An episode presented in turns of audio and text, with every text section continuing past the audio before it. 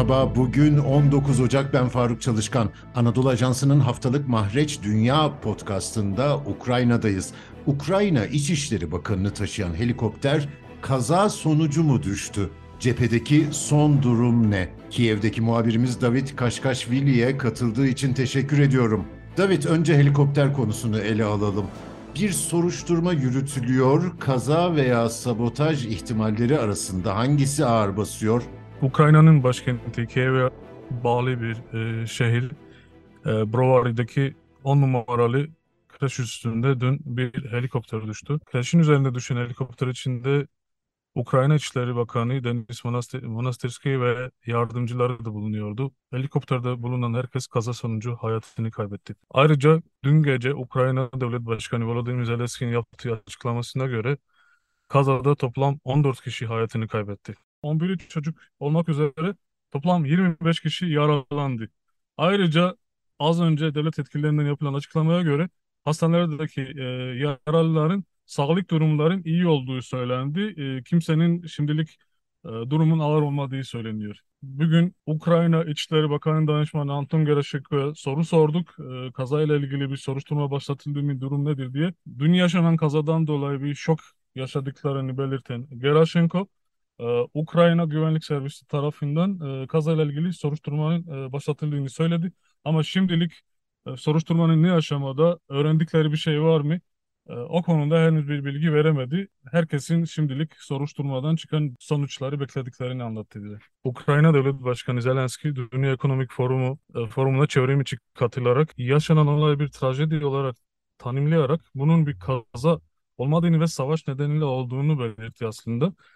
Zelenski konuşmasında savaşın sadece savaş alanında değil birçok boyutu var. Savaş zamanında kaza olmaz bunların hepsi savaşın sonuçlarıdır ifadesini kullanmıştı. Gün boyunca kazanın yaşandığı yerinde gelen insanlar kazada hayatını kaybedenleri almak için e, olay yerine karanfilleri bırakıyorlar, mumları getiriyorlar. Birçok insan olay yerini ziyaret etmeye çalışıyor ve herkes bir şekilde oraya getirip e, çiçeği bırakmaya çalışıyor. Şimdi savaşı Zelenski de andı. E, savaşta e, son durum ne? Benim anladığım kadarıyla doğuda yoğunlaşıyor değil mi? Evet, Ukrayna'da yaklaşık Rusya'ya karşı 11 e, e, aydır e, savaş devam ediyor. Ee, son bilgilere göre efendim e, cephenin yaklaşık 800 kilometre e, hattında olduğu söyleniyor.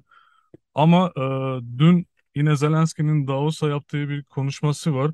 Kış e, savaş hızını biraz yavaşlattı diye bir ifade e, kullandı. E, orada şöyle bir durum var. E, Ukrayna ordusu e, Eylül'ün e, başında Harkiv bölgesinin e, büyük kısmı Rus e, kuvvetlerinin geriye almıştı. Öbür yandan e, Rus ordusu Herson şehrinden e, Dnipro e, nehrinin sağ kıyısına çekilmişti ve o dönemden bu yana e, aslında cephede daha çok Donetsk bölgesinde, Donbas dedikleri bölgede savaşın yoğunlaştığını görüyoruz efendim. E, şimdi bizim gittiğimiz yerler e, ba basın olarak Tabii ki Ukrayna ordusunun akreditasyon aldığımız için biz Ukrayna ordusunun kontrol ettiği bölgelere kadar girebiliyoruz. Ee, ve şunu görüyoruz. Donetsk bölgesinde çok e, Ukrayna askerinin yoğunluğu soruyor. Büyük bir yoğunluk var. Ee, ayrıca cephede savaş uçakları, e, helikopterleri, tank, obüs, topçu sistemleri, havan topları e, ve diğer ağır silahların kullanıldığı e, görülüyor. Ve şimdilik evet e, son dönemlerde hatta bunu son 2-3 e, aydır e, savaş daha çok Donbas bölgesinde yoğunlaştı. Öbür yandan tabii ki Herson cephesinde, e, cephesinde bir de e, Harkiv'in Rusya yakın çok yakın bölgede tabii ki çatışmalar devam ediyor. Ama şimdi en ağır çatışmalar, en şiddetli çatışmalar ağırlıklı olarak Donetsk bölgesinde yaşanıyor. Cephedeki durum hakkında ne söyleyebilirsin? Siviller var mı gittiğiniz yerlerde mesela? Savaşın başından beri tabii özellikle çatışmaların yaşandığı e, bölgelerden siviller e, sürekli tahliye ediliyor. Şimdi gördüğümüz e, hatta ben dün geldik Bahmut şehrindeydik.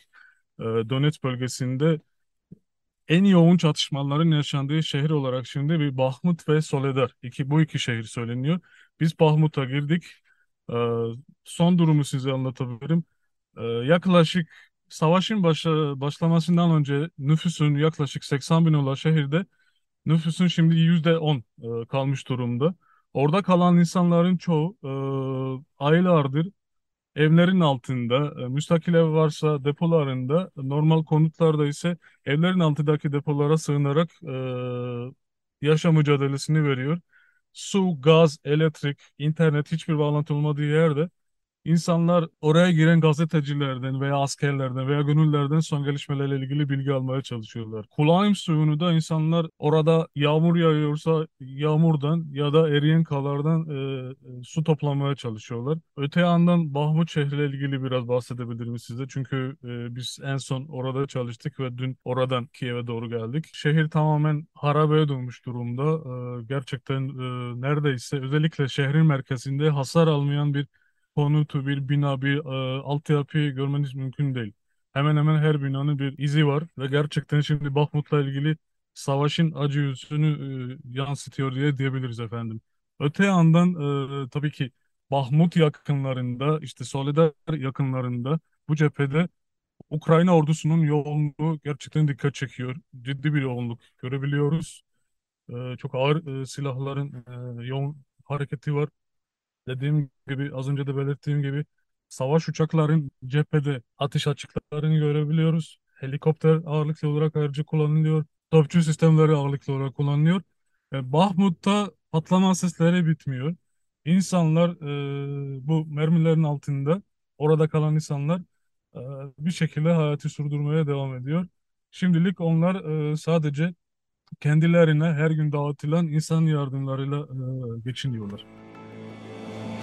Kiev'deki Anadolu Ajansı muhabiri David Kaşkaşvili'ye çok teşekkür ediyorum. Bizi hangi mecrada dinliyorsanız orada abone olmayı lütfen unutmayın. Hoşçakalın.